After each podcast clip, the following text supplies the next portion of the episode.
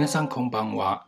今日は12月4日午后5时5分です。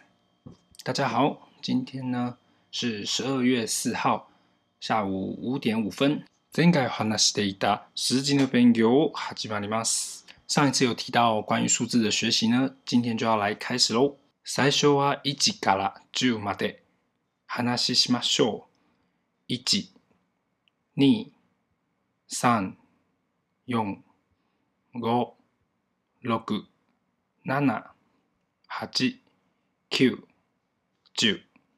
刚刚所说的就是日文的一到十的念法。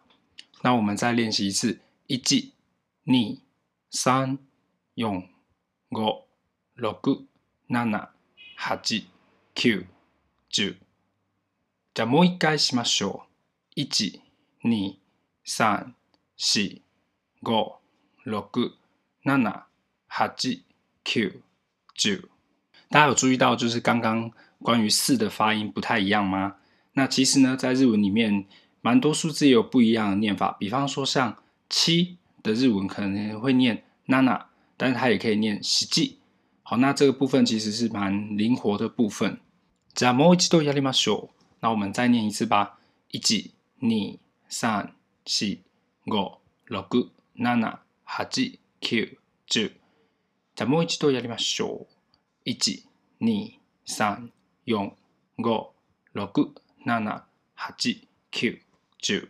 じゃあ日常生活はどこが使えるんですか？那在日常生活中学习这个数字的念法，可以运用在哪边呢？像我以前个人在从事服务业的时候，那曾经呢对应过日本的客人，那当时呢我就是用非常简单的一到十的方式来帮客人做点餐。那如果要运用在点餐上面的话，其实不只是单纯的数字这样的念法，它有一个比较不一样的说法。呃，但是如果是初学的话呢，我觉得这样就可以使用很简单的方式来跟日本人做沟通。那接下来要介绍最简单单位词的用法。一个的时候我们会讲一つ，两个，二つ，三个。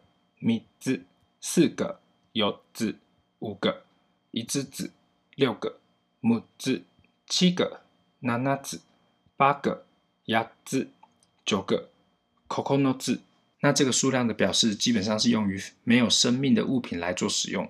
那么如果要用于有生命的人身上的话，要怎么使用呢？接下来会从一个人一直念到十个人。一人、二人、三人、四人、五人。 六人、七人、八人、九人、十人。